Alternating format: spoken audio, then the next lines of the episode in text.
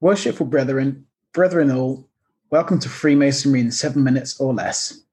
In this episode, we will be asking what were the first Grandmaster's objectives? If ever there was a question that could pry open and expose the secrets of Freemasonry, this is it. Because I know of your passion for this subject, I, will I will waste no more time and I will hand straight over to you, Brother Earnshaw. Thank you. Yes, uh, right. For, for me, this is one of the most important questions because I believe that modern Freemasonry is actually quite different from what the first three Grandmasters had originally envisioned. So, to understand their objectives, we need to understand the political and social situation at the time in England. And I spend quite a lot of time in my books uh, laying down this foundation so that um, readers can understand uh, what, what exactly was going on.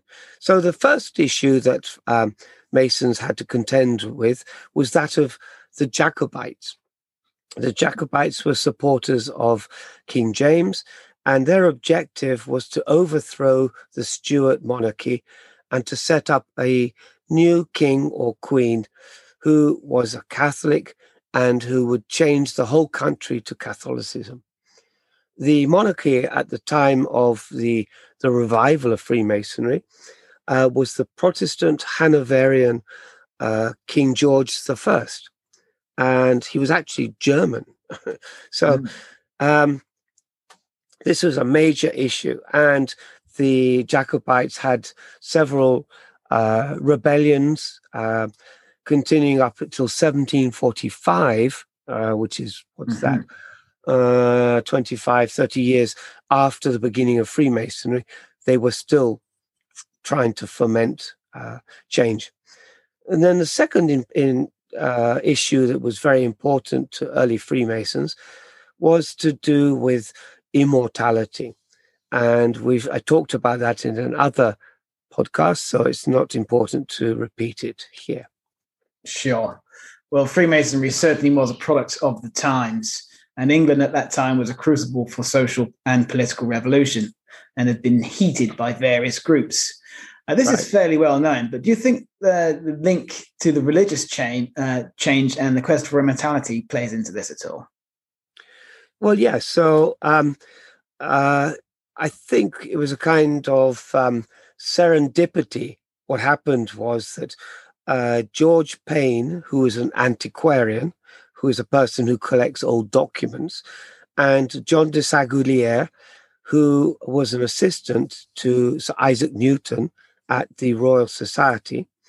They came across a secret initiation and decided that operative Freemasonry would be the uh, vehicle to promote this secret teaching. And Masonry at that time was in decline uh, because of uh, decline in the building trade and other things. So this secret teaching uh, is actually a little bit complicated, and that's what my four books are all about. So um, I don't think it's this is the place to go into detail. We can we can do it in another podcast. Yes, and I'll leave the listeners on tenterhooks for that one. Please subscribe, and you'll be able to be notified when that does come into the podcast series or you could alternatively read Brother Earnshaw's books. so the the outcome of this, uh, what they discovered, was the establishment of speculative Freemasonry in 1717, and uh, um, then other organizations were set up trying to copy what had been done. Um, however, they did not have the original uh, ritual, the speculative Masons, most of these new degrees were just guesswork based on various occult teachings, such as Rosicrucianism, uh, that had basically just been repackaged.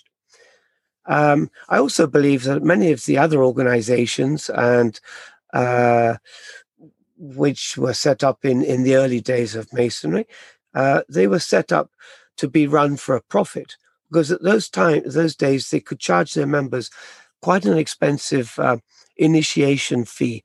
And if you read the old literature, uh, the, the what we call the exposés, many people were complaining how expensive Freemasonry was. Um, a typical charge was seven and six, uh, seven shillings and sixpence, which works out to about fifty pounds, just under fifty pounds, um, uh, because the exchange rates, etc. But in those days, that would probably like be hundred and twenty dollars or something.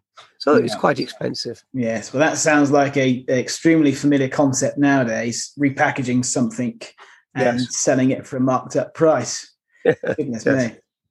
Yeah. So, um, uh, so when we ask what were the first Freemasons' objectives when they set up the Grand Lodge of England, and actually before that, the Premier Grand Lodge, I believe it was to teach this secret initiation and a lesson about immortality to a wider audience. So the social issues, such as books that argued for and against immortality, and a questioning of Catholicism. And of course, at that time, many uh, Protestant sects with various beliefs had been set up. um, uh, and of course, there was uh, the, the oh, let's not go into that. there's just so many avenues to this. Uh, but sure. one thing that was actually quite important was they believed they were at the end of times mm-hmm. because there had been so many calamities uh, in the late 1600s. We'd had the Great Fire of London, we had the Great Flood that nobody mm-hmm. talks about. But the Great Flood, thousands or probably tens of thousands of people lost their lives um, water ships were uh, washed up over 100 miles inland from the south of England. You know, um, and it took months for the waters to subside. We don't really hear much about the Great Flood. The other thing was, of course, that there were comets were seen in the sky even in daylight, and this even nowadays that's quite an uncommon experience. Mm. And they believed that the the uh, comets were announcing an imminent calamity of some cosmic proportions. So all this was happening, and at the same time, Freemasonry was getting its was getting started.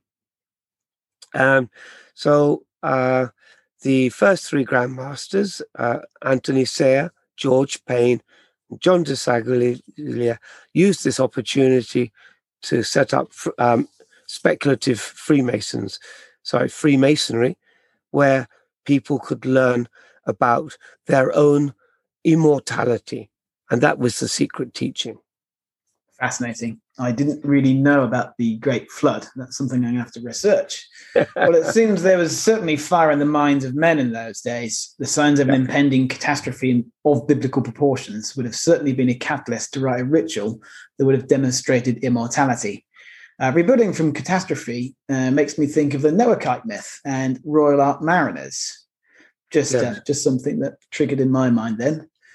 Well, listeners, I hope that your view of Freemasonry is changing and ever elucidating. I'd like to thank Brother Earnshaw for laying things out so concisely and clearly.